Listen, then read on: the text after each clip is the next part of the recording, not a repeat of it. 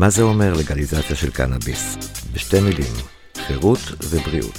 בעמותת ליגלייז פועלים פוליטית, תקשורתית וקהילתית, כדי לאפשר ליותר ויותר אנשים להיחשף ליתרונותיו ולהיעזר בתועלות הרבות של הצמח בחיינו.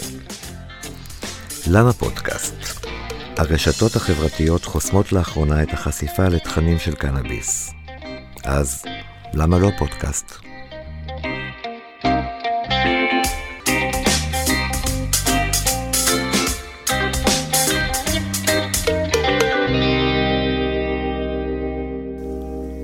אהלן שלומי, מה שלומך? יופי ניר, מה שלומך? מצוין. שוב אנחנו נפגשים, אה? כן, כרגיל, כמו כן. כל שבוע. על מה נדבר היום? היום נדבר על היחס בין יהודים לערבים לקנאביס, על ההבדלים בתפיסות השונות, בתרבויות השונות, ובכלל על איך היה- האסלאם מסתכל על אה, קנאביס. כן, אני נאנח בגלל שאני נזכר במפלגות הערביות שלא בדיוק תומכות כרגע בהקלות בתחום.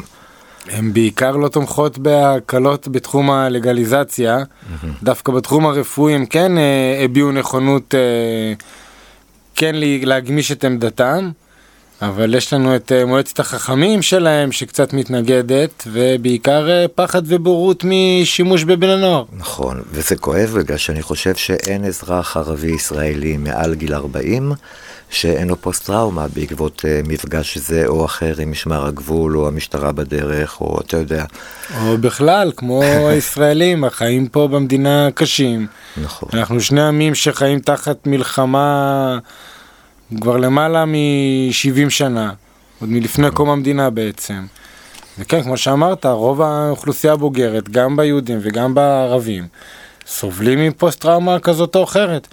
אם זה אפילו אה, פלסטינאים שגרים ברשות הפלסטינאית ונשלטים על ידי ארגוני טרור שהם לאו דווקא בחרו או רוצים להישלט על ידם. כן, כל המזרח התיכון זה פוסט טראומה אחת גדולה, מלבנון ועד, אה, אם אנחנו חושבים על כן, זה. צריך אה, להקים פה את איגוד הפסיכיאטריה העולמי כן. כנראה. אתה יודע, זה מזכיר לי ב-2003, בקמפיין של עלי ירוק, הזמינו אותנו לדבר בכפר קאסם. אני כמובן התלהבתי והגעתי לשם, ופגשתי בחור בשם זוהר, שעד היום הוא חבר קרוב שלי, כמו אח, והוא לקח אותי לבית מבודד בהרים מחוץ לכפר קאסם. ישבו שם איזה 12 מוסלמים, חלקם מהתנועה האסלאמית, לפי זה שהיה להם רק זקן בלי שפם, והם מסתכלים על הרצפה בכעס. ולמרות שאני איש של שלום, אתה יודע, בכל המפגשים שלי עם ערבים לפני כן, גם אם הייתי אומר להם שאני בעד שלום ושוויון, עדיין הייתה הפרדה. אני יהודי ואנחנו ערבים, אנחנו לא אותו דבר. אבל פה שישבנו בבית הנטוש בכפר קאסם בלילה, הם הוציאו את הבנק והתחלנו לעשן. אז כל המחיצה הזאת היא פתאום נפלה, כי באותו רגע, אם המשטרה הייתה נכנסת, כולנו היינו הולכים לכלא. יהודים, ערבים, כאילו, הפכנו להיות בבת אחת, אתה יודע, באותה סירה. ובאותה סירה. ומאז אני מאמין שקנאביס יכול להיות אחד המפתחות לשלום, בסופו של דבר. זה אינטרס של שני העמים, גם לרפא, גם להביא תיירים. גם במקום שנריב אחד עם השני, בואו נגדל וויד. כן, זה יפתור אה, הרבה בעיות שיש אה, בינינו לבין התרבות האסלאמית במדינת ישראל. כן.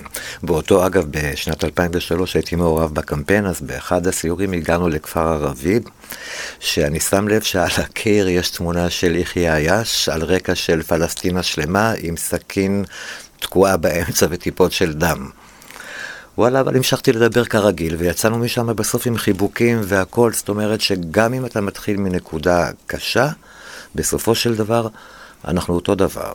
והקנאביס, אני חושב, מוריד את כל הקליפות החיצוניות האלה שיש עלינו, המלאכותיות, ומאפשר לנו לגלות שלב אל לב, אנחנו אותו דבר בסוף. כן, כי הקנאביס משחרר נפשית, פותח מחסומים, מרגיע, וכשיושבים רגועים ושמחים, בלי מחסומים נפשיים, אז קל להיפתח ולהידבר, מה שבדרך כלל לא קורה כשיושבים בכל מיני פגישות רשמיות עם אה, כוסות צרות, כן, עם... אה, קוקטייל פארטיז. כן, וארוכות.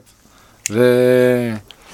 יכול לשנות בכלל את פני המזרח התיכון אם ישראל תחליט לקחת את זה צעד קדימה ולהיות אה, מדינת התיאור המזרח תיכונית של, אה, של קנאביס. לגמרי. היום, היום אנחנו רואים טיולים שלמים שנעשים במרוקו, בערי הריף, אה, על תרבות הקנאביס של מרוקו, למה שלא יהיה במדינת ישראל? קחו את אילת לדוגמה, שימו את כל את אילת כעיר הראשונה המבודדת שתעשה לגליזציה. תביאו תיירות מכל מדינות ערב. אנשים יעברו מירדן ברגל. אה, לא רק מירדן, גם מאירופה, בזמן ששם כן. קר ושלג, לנו יש שמש כל השנה. נכון. צריך לעבוד קצת על אה, הרגלי הכנסת האורחים שלנו, אתה יודע. כן, עכשיו שבדובאי 50 מעלות, הם יכולים להגיע לישראל ובחודשי הקיץ וליהנות מכל העולמות ומקנאביס איכותי. אם אנחנו מדברים על יהודים וערבים וקנאביס, מה דעתך על מה שכרם, הבחור מטירה נדמה לי? מכפר קאסם, מטירה. מטירה עשה. הוא פתח אה, קופי שופ ראשון בארץ, אה, מו- סמוקי מונקי? סמוקי, כן? סמוקי מונקי, ואני, זה לא בדיוק קופי שופ, זה מעין אה, מרכז שבו אפשר להיפגש ולשבת ולהתנסות ביחד ומהניסיון כן. אחד של השני של המטופלים, כי הוא לא מכר שם. בקופי שופ בדרך כלל גם מוכרים את הקנאביס במקום, ושם כל אחד הביא מהבית, מהבית, כן. אבל הוא ניצל את העניין הזה שיש אפשרות על פי החוק לעשות הדרכה לקבוצה של מטופלים, ולאו דווקא בארבע עיניים. והוא, אני חושב שיש לו הרבה ביצים כדי לעשות את הצעד הזה, לפתוח בחברה הערבית. אתה יודע שה- שהליברליות שלה לא בדיוק. אה, טירה גדולה. עיר יחסית לי ליברלית, ו... שרפו לו את המקום בסוף. שרפו לו בסוף את המקום, כנראה אה, בגלל, אה, שוב, שהמקום היה מוקד עלייה לרגל, מוקד של אה, אולי גם כוח שהוא צבר בתור מטפל מנוסה בחברה הערבית, הוא עזר למאות, הוא עזר למאות אנשים אה, להוציא רישיונות ולהיות מטופלים בקנאביס. ומה שיפה במקום שלו, שבאמת היו מגיעים גם יהודים מהרצליה פיתוח וגם ערבים מהמשולש, ויושבים סביב השולחן עם הקנאביס עליו, ובאותו רגע כולם שווים. כן, זה כי מדהים. בסופו של דבר הג'וינט הופך אותנו לשווים, כל אחד מחכה לתורו, שיגיע תורו לקחת שחטה כשאנחנו יושבים בסיבוב, ושיגיע הבנק. אין מי ראשון מי שני. אה, תמיד יש את החברי שהופך את הבנג או את הג'וינט למיקרופון, אבל אה, בדרך כלל אנחנו מעבירים ונהנים ואנחנו שווים בין שווים. וזה בניגוד להרבה תרבויות אה, שקיימות בעולם של אה, תחרותיות או... מין. רדיפה.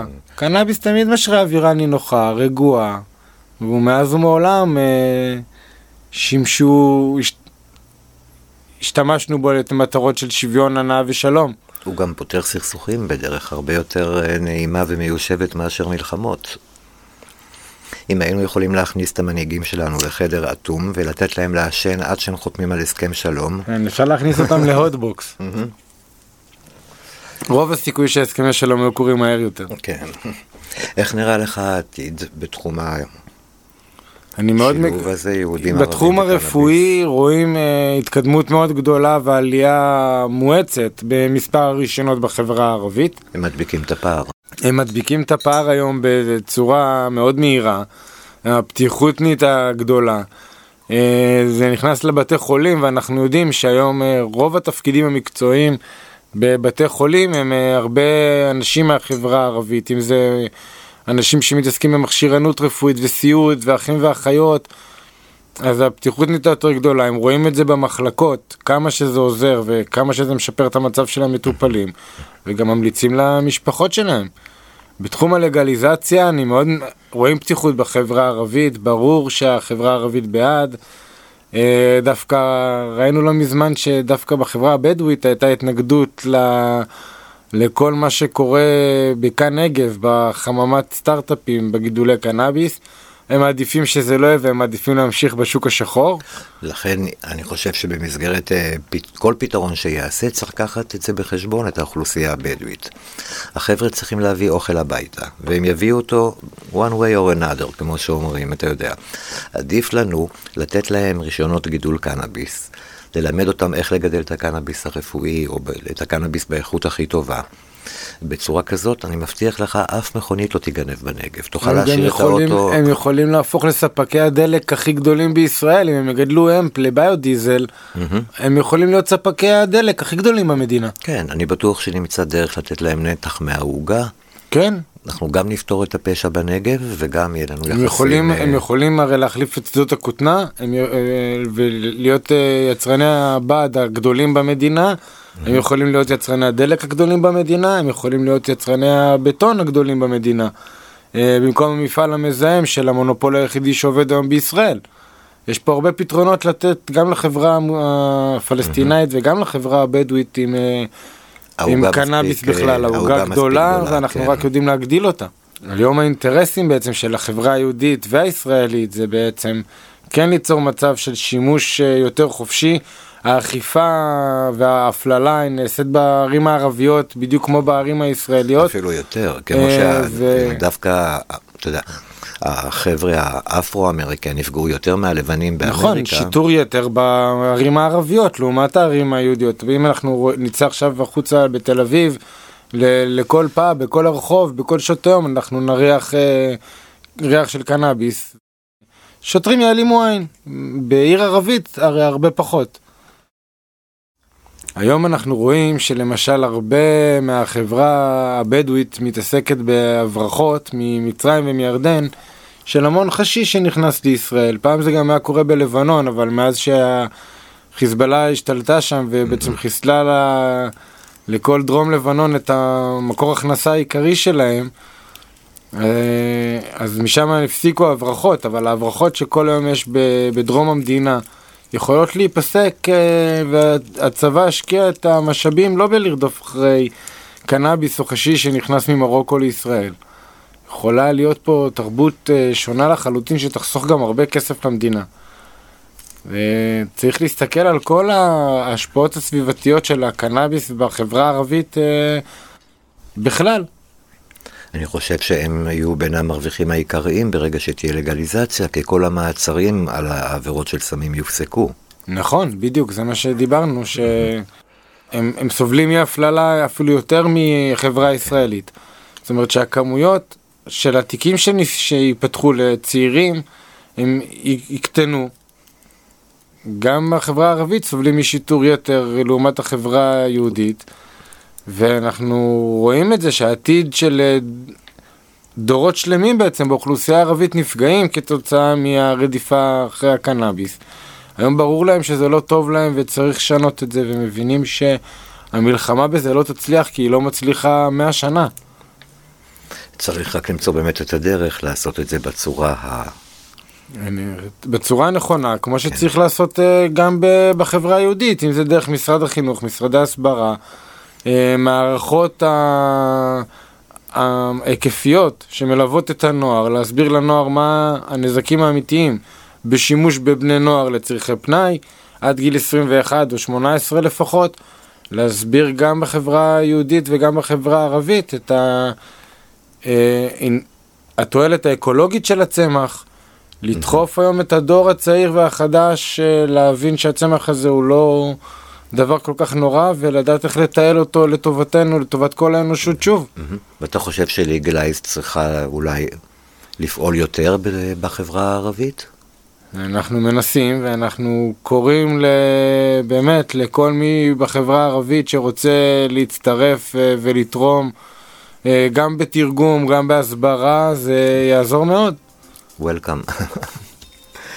תודה שהאזנתם לנו, שיהיה ו- שלום ירוק. שיהיה שלום ירוק, אמן.